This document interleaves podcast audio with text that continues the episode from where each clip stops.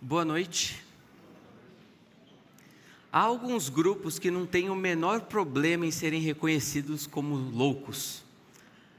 Há inclusive um time de futebol aqui no nosso país que o grito da sua torcida exalta isso. E o grito é. Vocês já sacaram qual é, né? Aqui tem um bando de louco. Louco por ti, Corinthians, e para aqueles que acham que é pouco, eu vivo por ti, Corinthians. Eles se orgulham em ser chamados de loucos e de viverem em função de alguma coisa. E se nós pararmos para observar, nós vamos perceber que a nossa história é parecida. Aqui, essa noite, tem um bando de louco que vive em função de alguma coisa, que ama viver em, em função de Deus, viver com o Senhor se submeter a Ele. E não tem problema nenhum nisso, mesmo que todos à sua volta considerem isso como uma loucura. E coincidentemente, o texto que eu quero estudar com vocês essa noite é o texto que Paulo escreveu aos Coríntios. E o contexto dessa carta, em que eu pretendo abordar hoje com vocês um pouquinho sobre essa sabedoria do homem em contraste com a loucura de Deus. Paulo, ali naquela igreja, estava lidando com algumas questões bem relevantes, bem importantes. Logo no começo da carta, de 1 aos Coríntios, Paulo é informado por alguns membros da família de Clói acerca de desentendimentos que haviam entre aqueles irmãos. E esses desentendimentos eram porque alguns se diziam pertencer a Apolo, outros a Paulo, Pedro, e eles gostavam de se associar com aqueles pregadores. E um dos problemas disso é que eles estavam valorizando muito aquilo que aos olhos de Deus não tinha valor nenhum. Os critérios que eles estavam utilizando dentro da igreja para avaliar se algo era bem sucedido, se algo era bom, se tinha algum valor nisso, eram valores e critérios mundanos. Então, aquela mentalidade que tinha na sociedade para observar o que é valioso, o que é belo, o que realmente tem valor, o que é ser bem-sucedido, o que realmente importa, a mesma mentalidade foi trazida para a igreja.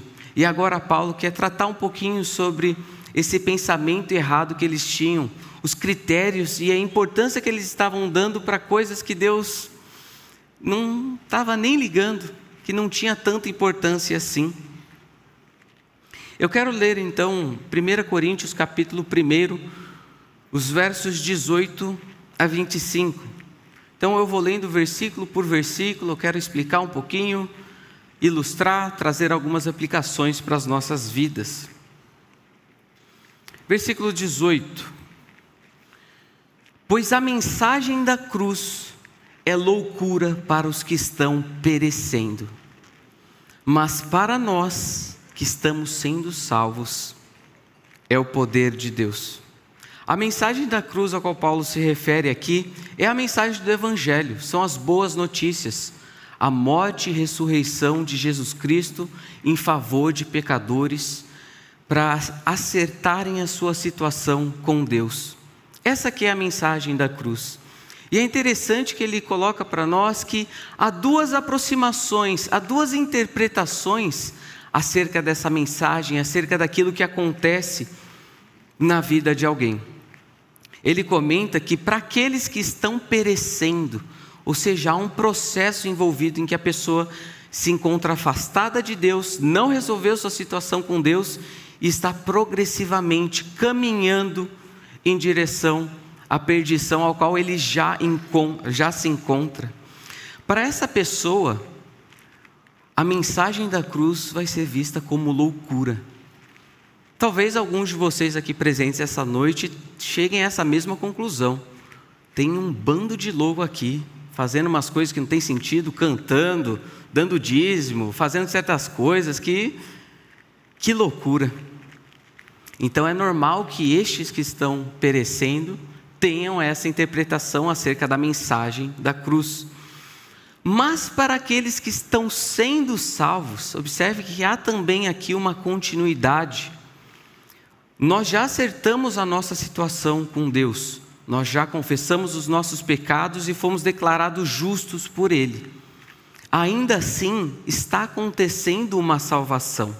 Tem a salvação passada, nós estamos sendo salvos e no futuro seremos definitivamente salvos. Para estes que se encontram no processo, a mensagem agora é interpretada de uma outra maneira. Isso já não é uma loucura isso é poder de Deus. Isso é expressão do poder de Deus. E eu li recentemente a história de um ateu que foi conversar com uma pessoa bem simples, que tinha se convertido já há muitos anos, mas é uma, era uma pessoa bem simples, não tinha tantos conhecimentos acerca da vida. E o ateu, querendo ridicularizar aquele aquele simples cristão, começou a fazer um monte de perguntas. Perguntas até tranquilas de serem respondidas. Perguntou: Vem cá, você sabe o ano em que Jesus nasceu? Aí o irmãozinho foi lá e deu uma resposta, resposta errada. Depois ele perguntou: ah, Você sabe em que ano Jesus morreu? Novamente, resposta errada. E foi assim, ao longo de toda aquela conversa, conversando, e só respostas erradas.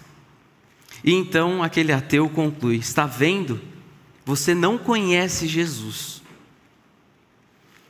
Então a resposta: há coisas a respeito de Jesus que eu pouco sei. Mas estou, mas de uma coisa estou muito seguro. Três anos atrás, eu era um dos piores beberrões dessa cidade.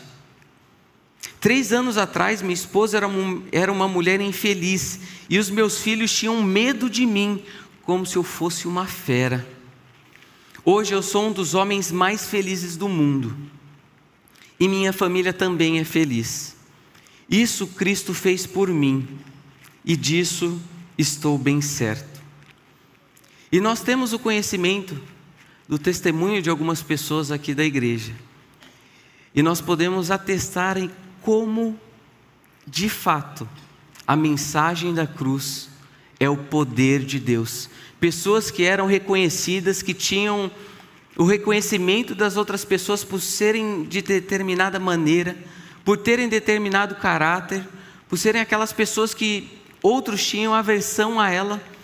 Algo acontece em sua vida que muda drasticamente o curso da sua existência. O que é isso? é o poder de Deus. E isso acontece não porque a pessoa passou a ter uma, uma vontade muito grande de transformação, porque ela correu atrás, porque ela ouviu certos conselhos e achou aquilo interessante, e ela conseguiu ligar os pontos para mudar a sua vida. Não foi assim. Isso é expressão do poder de Deus.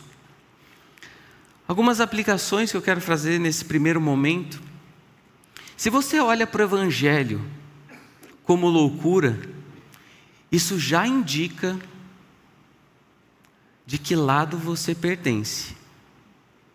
Se você olha para tudo isso como loucura, você pertence àquele grupo que Paulo fala que está perecendo. Uma outra questão, você se envergonha do Evangelho?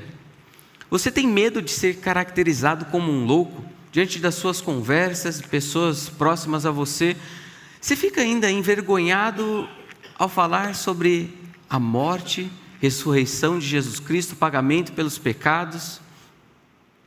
Afinal de contas, se você conta uma notícia como essa para a pessoa que não está, que não está em Deus, isso vai ser encarado como loucura.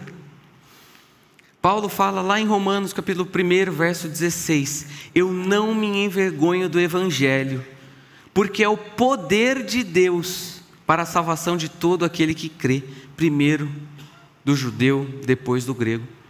O próprio Paulo também, em Atos 26, ele tem que ouvir a seguinte declaração de Festo: Estás louco, Paulo, as muitas letras te fazem delirar. Prosseguindo, verso 19: Pois está escrito: Destruirei a sabedoria dos sábios e rejeitarei a inteligência dos inteligentes.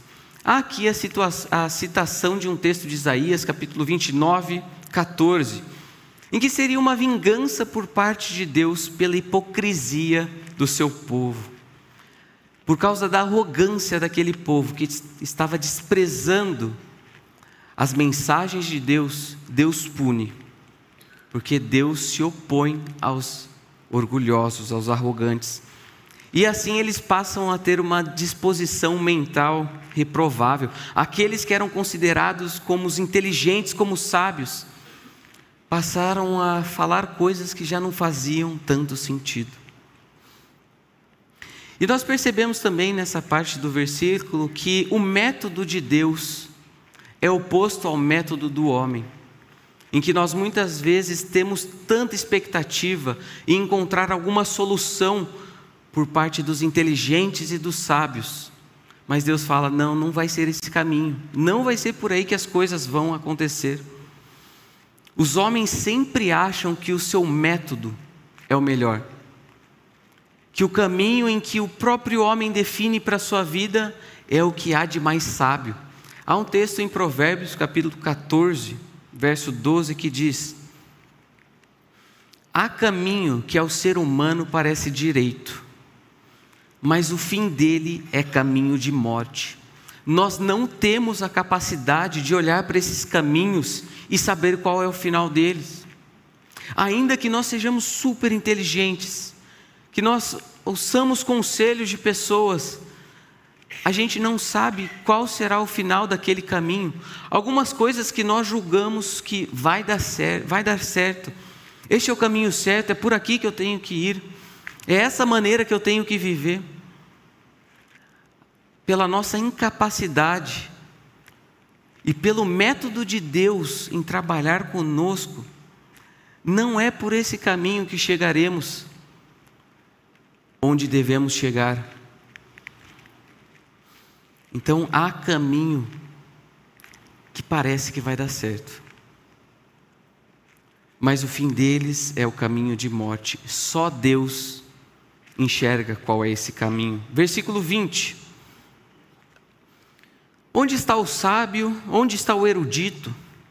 Onde está o questionador dessa era? Acaso não tornou Deus louca a sabedoria deste mundo?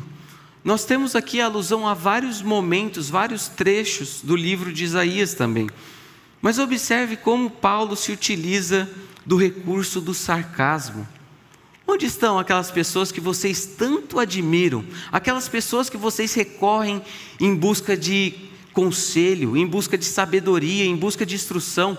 Onde que eles se encontram em um momento como esse? Será que eles são capazes efetivamente de te ajudar? Ele está apontando aqui a incapacidade daqueles que nós consideramos muito para resolverem as nossas questões. E ele se utiliza de três grupos: o sábio, o erudito ou o escriba e o questionador desta época. O sábio era como se fosse o filósofo, era aquele homem, aquele ser humano que queria resolver todas as questões com base na sua razão. Eles achavam suficientes. Eles davam conta de resolver todos os problemas, os dilemas da humanidade. Eles poderiam, através da sua racionalidade, atingir o alvo, viver uma vida boa, alcançar uma vida bem-aventurada. Nós vamos em breve comentar sobre os gregos e vamos ver que eles tinham essa tendência. É falado aqui também no texto de Paulo sobre os eruditos ou os escribas. Eram os doutores da lei, os especialistas na lei judaica. E é interessante que o Paulo vai falar sobre o grupo ao qual ele pertencia.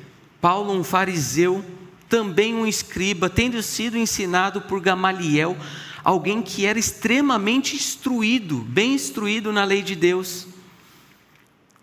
Mas ele pergunta: o que, que eles podem resolver? Onde que eles estão agora? E não especificamente os escribas, mas eu quero comentar um pouquinho sobre os fariseus Em muitos momentos, em muitas advertências de Jesus, esses dois grupos estavam juntos. Ai de vós, escribas e fariseus. E uma vez, em uma determinada situação em que Jesus tinha falado sobre a impossibilidade de servir a Deus e servir ao dinheiro ao mesmo tempo, os fariseus têm uma reação interessante. Em Lucas 16, 14 e 15, nós lemos assim: Os fariseus que amavam o dinheiro ouviam tudo isso e zombavam de Jesus. Eles não pegaram aquilo de mais importante que Jesus tinha para comunicar para eles. A mente deles foi incapacitada pelo apego àquilo que eles tanto consideravam. Eles não atingiram o alvo. Ele lhes disse, Jesus respondeu: Vocês são os que justificam a si mesmos aos olhos dos homens, mas Deus conhece o coração de vocês. E preste atenção Aquilo que tem muito valor entre os homens é detestável aos olhos de Deus. Por vocês considerarem tanto certas coisas que para Deus não tinha valor nenhum, vocês perderam o ponto. O terceiro grupo que Paulo cita é o questionador desta época. É um termo bem próximo e traz uma ideia bem parecida com aquele filósofo, o primeiro grupo, mas aqui temos a ideia daquele que é um disputador, um debatedor, um argumentador, aquela pessoa que ia para a praça pública discutir as ideias, também pelo esforço do seu intelecto procurar resolver algumas questões, garantir a sua salvação. O que Paulo nos mostra, portanto, é que nem a sofisticação religiosa, nem a intelectualidade secular podem apropriar-se da sabedoria de Deus. Há um livro bem, bem interessante do John Bunyan, chamado O Peregrino. Há um filme também sobre este livro. E neste livro, uma pessoa, um homem chamado cristão, tem acesso a uma revelação por parte de Deus de que a cidade ao qual ele pertencia seria destruída. E este homem também se encontrava agora com um peso nas costas, com um fardo enorme em suas costas. E ele passa então a percorrer um caminho rumo à cidade celestial. E ali naquela peregrinação, ele tem um primeiro contato com a sua família, que obviamente zomba dele por aquela decisão, por aquela loucura. Em determinado momento na peregrinação, ainda no começo dela, o cristão, o nome do personagem, vai se encontrar com outro personagem com um nome bem sugestivo, que é o sábio segundo o mundo. E ali a conversa acontece da seguinte maneira: Eu sei o que quero alcançar, alívio deste meu fardo pesado. Então o sábio segundo o mundo responde: Mas por que você vem procurar alívio neste caminho, vendo que há tantos perigos? Se tivesse a paciência de ouvir-me, poderia dizer-lhe como alcançar o que deseja, sem enfrentar os perigos que este caminho oferece. Veja, o remédio está à mão. E tem mais: em vez desses perigos, você encontrará muita segurança, amizade e alegria. A sabedoria do mundo só pode nos propor algo semelhante a isso mas algumas aplicações para nós. Onde nós buscamos a salvação? Eu me refiro à salvação não em termos daquele momento em que você é declarado justo diante de Deus e é salvo da condenação do pecado. Mas eu digo os diversos momentos ao longo da nossa vida em que nós experimentamos livramento por parte de Deus, em que Ele nos salva dos momentos e das situações em que nós nos encontramos, muitas vezes até por causa do nosso próprio pecado. Onde é que você busca salvação? Para quem você recorre? A sabedoria do mundo não pode nos salvar. Alguns meses atrás, o Fernando compartilhou conosco um pouco do seu testemunho acerca daquilo que ele estava vivendo, é, a maneira como Deus o sustentou, cuidou, abençoou em meio à sua dor. E um dos textos que ele tratou conosco, um dos textos que ele tratou aqui na igreja foi o Salmo 50, verso 15, que diz: Invoca-me no dia da angústia, eu te livrarei e tu me glorificarás. Isso é salvação. É isso que Deus faz conosco. É isso que o poder de Deus tem a capacidade de fazer com as nossas vidas. Versículo 21.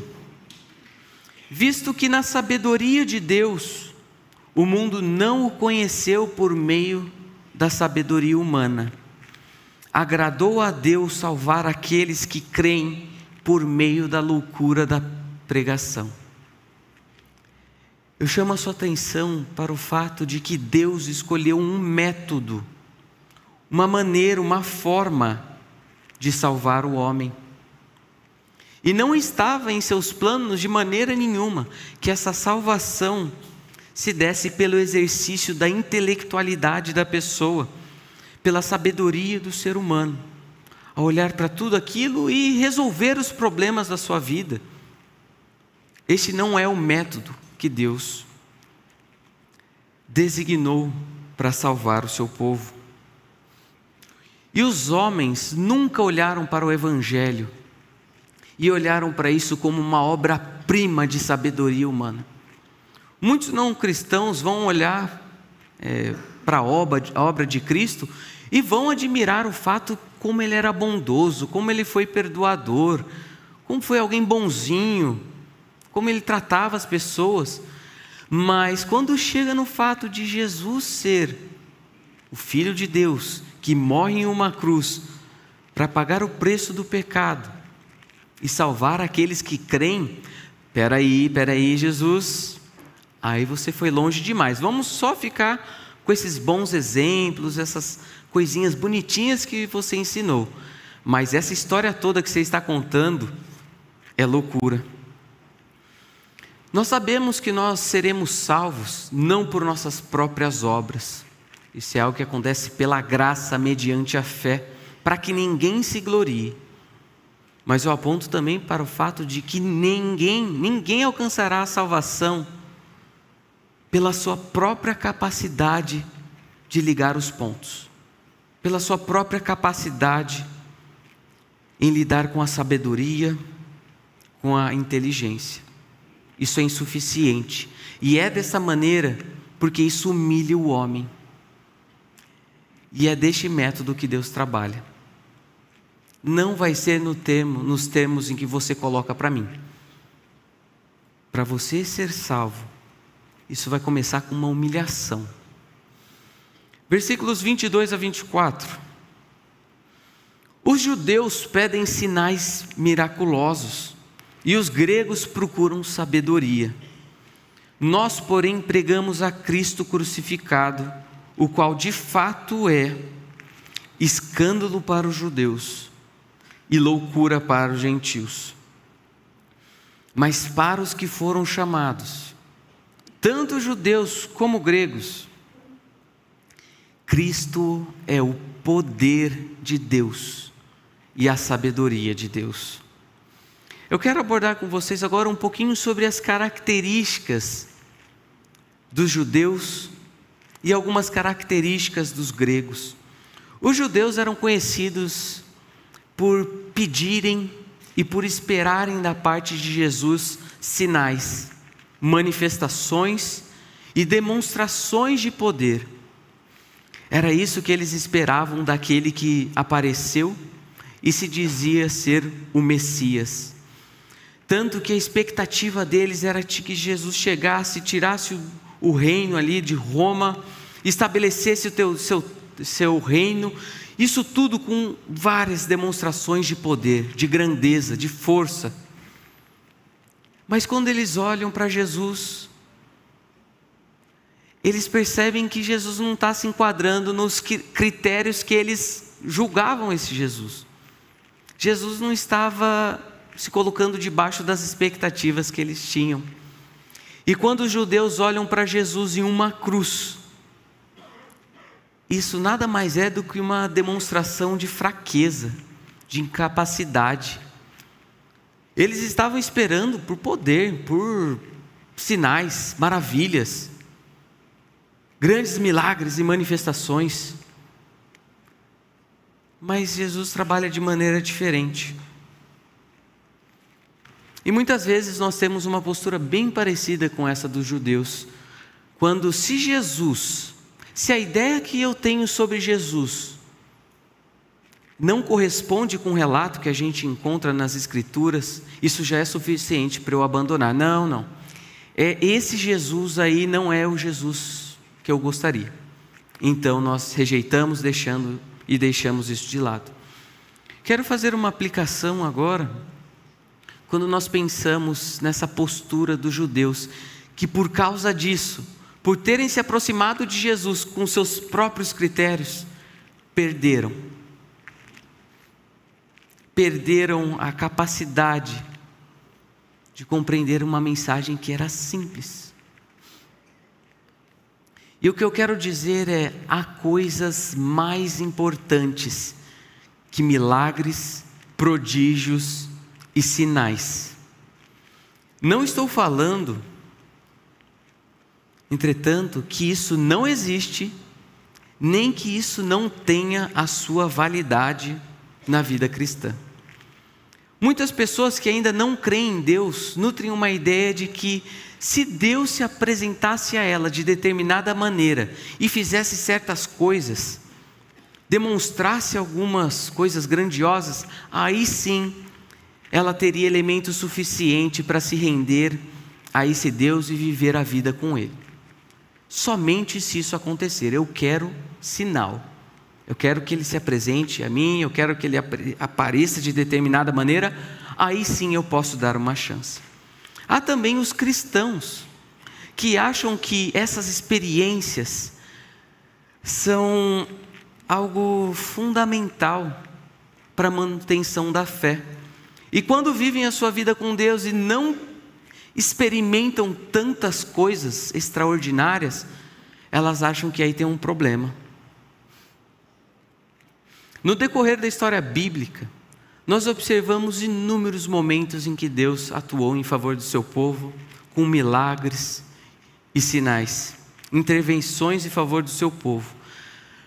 Deus abriu o mar, transformou água em vinho, ressuscitou, e nós, quando lemos esses relatos hoje, nós ficamos indignados por causa da reação das pessoas que estavam vivenciando aquilo. E a gente pensa: se eu estivesse lá, a minha reação seria diferente. Como que esse povo conseguiu negar Jesus depois de ter visto um milagre como esse? Depois de Deus ter feito tantas coisas? Como que eles não vivem com Deus, não abandonam tudo e vivem completamente com esse Deus? E a gente acha que conosco seria diferente. Não seria. Há uma passagem no Antigo Testamento, uma das maiores expressões de bondade e poder por parte de Deus, quando o povo se encontrava cativo no Egito e Deus levanta Moisés para livrá-los daquela, daquela terra da escravidão, levando para a terra prometida, tudo isso marcado por muitos sinais e milagres. Em determinado momento, Deus abre o mar, o povo passa por ele, e quando o exército egípcio está vindo, o mar fecha, e aquele exército inimigo morre. E a gente olha para essa história e a gente fica encantado. E a gente tem o desejo de viver coisas parecidas com Deus, porque isso seria muito importante, supostamente, para a manutenção da nossa fé. Isso sim, se um evento como esse acontecesse em minha vida, aí sim eu passaria a levar Deus mais a sério. Mas eu quero mostrar para vocês qual foi a reação deste povo. Três dias, três dias, após este grande milagre. Êxodo 15, 22 a 24. Depois Moisés conduziu Israel desde o Mar Vermelho até o deserto de Sur, Durante três dias caminharam no deserto sem encontrar água. Então chegaram a Mara, mas não puderam beber das águas de lá, porque eram amargas. Esta é a razão por que o lugar chama-se Mara. E o povo começou a reclamar, dizendo: Que beberemos? Será que aquele episódio já não tinha evidência suficiente para eles confiarem em Deus? Confiarem no poder, na provisão e na bondade de Deus para tudo aquilo que eles precisavam? Mas em um primeiro problema que eles enfrentam, a falta de água, isso já foi suficiente para eles começarem a questionar esse Deus. E muitos provaram, viram, tocaram, presenciaram os grandes milagres de Deus, e isso não significou que eles tiveram as suas vidas transformadas. Portanto, volto àquilo que eu falei: há coisas mais importantes na vida cristã do que sinais e milagres. Uma vez eu ouvi de um colega que foi visitar um mosteiro, e ali ele viu vários monges que viviam aquela vida de contemplação, de leitura das Escrituras, de meditação. E a conclusão desse meu colega foi de que eles, por causa disso, vivenciariam muitas coisas com Deus, muitas coisas extraordinárias. E ele vai para um desses monges e pergunta: Viu, por vocês estarem tão próximos assim, né, da, da espiritualidade, da religiosidade, você deve perceber, você deve experimentar muitas coisas, né? Você deve ver muitos milagres acontecendo na sua vida, não é mesmo? E o monge responde: Não, não. Os milagres são para os que não creem. Nós que cremos, nos contentamos com a presença de Deus. Vamos passar agora para esse segundo grupo, os gregos. Os gregos, diferentemente dos judeus, eles respeitavam a sabedoria, uma explicação das coisas em que era razoável e que fizesse sentido para eles. Este grego, se ele se depara com alguma afirmação por parte de Deus, ou se ele se depara ali com as Escrituras, tudo isso tem que estar dentro da racionalidade de alguém, tem que estar dentro dos limites da racionalidade. As, as, as, afirmações e as histórias bíblicas não podem em nenhum momento ultrapassar aquilo que a nossa mente, o nosso intelecto pode apreender. Mas o problema é que esse racionalista, ou esse grego, logo se deparará com algumas afirmações que vão parecer não fazer tanto sentido. Ele vai ler que, ou vai ouvir que virgem dá luz, mortos ressuscitam, alguém anda sobre as águas. Essas questões não podem ser explicadas cientificamente ou pelo uso da razão. Então eles vão olhar para essas pessoas que vivem com Deus e chegar à conclusão: loucos. A única maneira que alguém pode se entregar a Deus e viver com Deus, sabendo de tudo isso, é se essa pessoa cometer um assassinato do seu intelecto e se jogar, dar um salto de fé. Nós percebemos, portanto, que a razão também não é o melhor critério para nós avaliarmos o que nós devemos apropriar do que Deus fala ou não. Assim como os judeus, os gregos também perderam muito daquilo que foi comunicado, porque eles queriam que isso acontecesse debaixo das suas expectativas, das condições que eles mesmos colocaram para Deus. E Deus não é irracional, ele não se contradiz, mas ele extrapola a racionalidade. Ele não está limitado ou contido dentro dos limites da razão humana por nós termos sido criados à imagem e semelhança de Deus, nós carregamos uma das mais belas expressões da da imagem de Deus, que é justamente a racionalidade. Mas ainda assim, nós somos criaturas insuficientes e o nosso intelecto também sofre as consequências do pecado. Por isso que o intelecto, a razão não é o melhor critério para avaliarmos as coisas de Deus.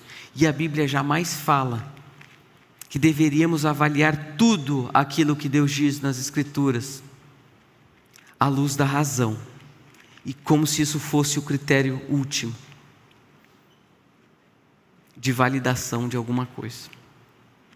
Provérbios 3, 5 diz assim: Confie no Senhor de todo o seu coração e não se apoie em seu próprio entendimento. O seu entendimento não é capaz de acessar a completude do plano de Deus para as nossas vidas. Por isso, você vai confiar em alguém que é mais sábio, mais poderoso e melhor que você. Então, pensando um pouquinho nessas características, tanto dos judeus como dos gregos, que desperdiçaram essa mensagem por causa dos seus próprios critérios, o que, nós podemos extrair disso?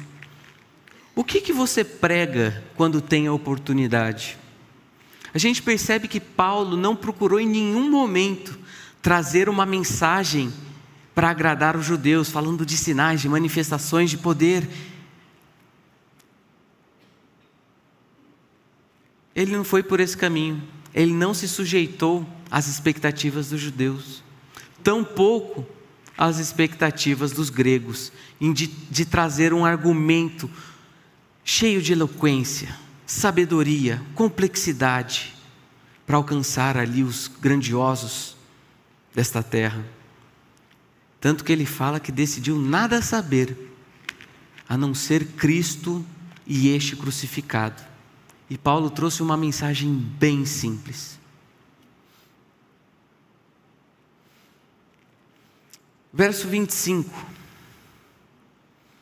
Porque a loucura de Deus é mais sábia que a sabedoria humana, e a fraqueza de Deus é mais forte que a força do homem. O que Paulo quer dizer é que o menor e o menos e o o pensamento de Deus menos significativo vale mais a pena do que os planos dos mais sábios desta humanidade.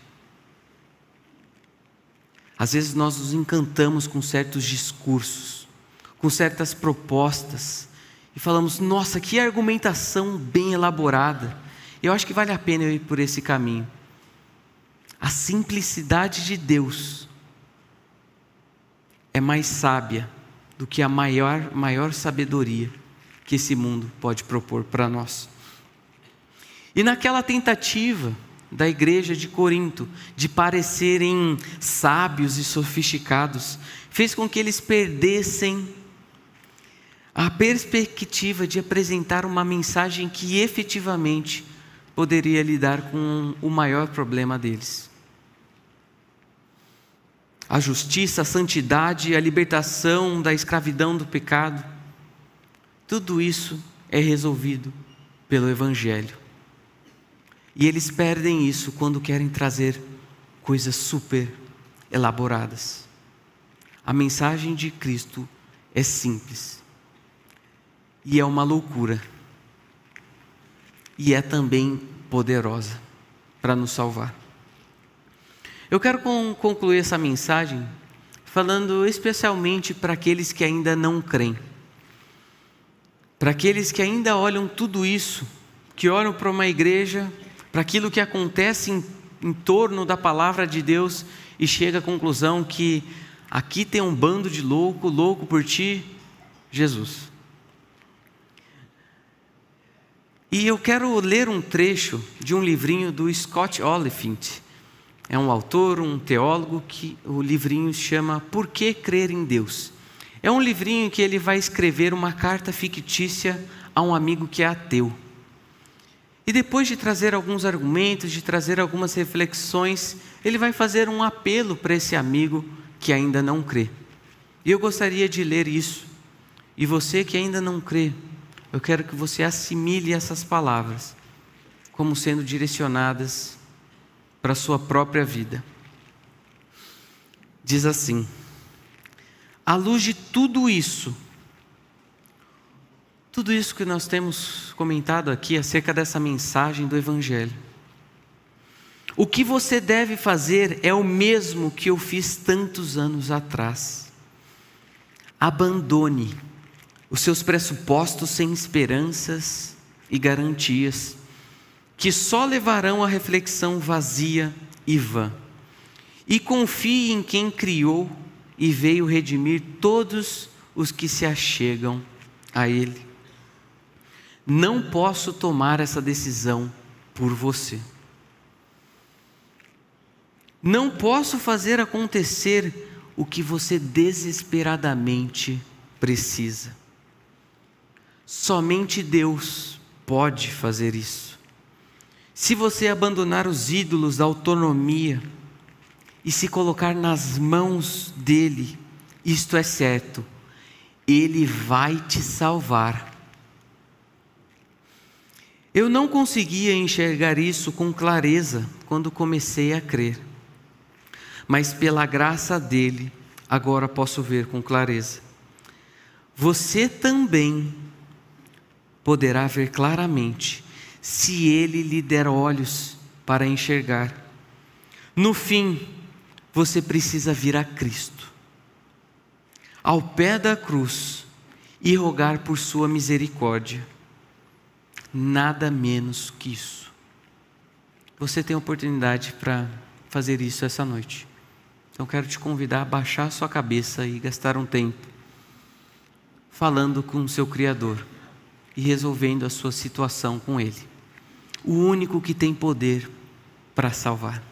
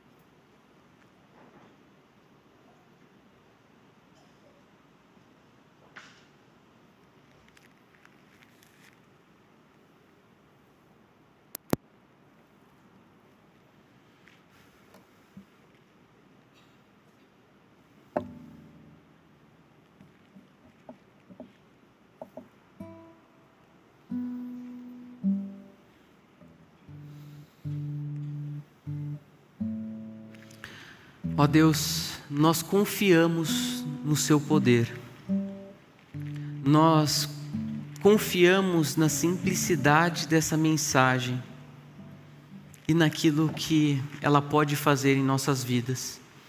Nós já temos provado, experimentado em nossas próprias vidas do Seu poder, da Sua bondade, da Sua fidelidade e nós te agradecemos porque um dia fomos alcançados, porque um dia o Senhor nos humilhou e nos fez perceber que não é por nossas obras, nem por nossa capacidade de fazer as coisas terem algum sentido. Obrigado porque o Senhor abriu os nossos olhos. Nós agradecemos porque o Senhor fez aquilo que nós jamais poderíamos fazer por conta própria. Tem misericórdia, Deus, daqueles que ainda olham para a Sua mensagem como uma loucura, aqueles que estão perecendo e que ainda todas essas coisas não fazem sentido.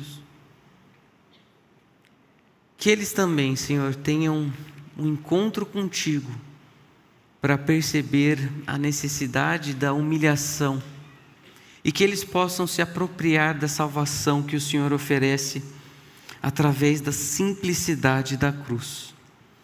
Nós oramos assim em nome de Jesus, o nosso Salvador. Amém.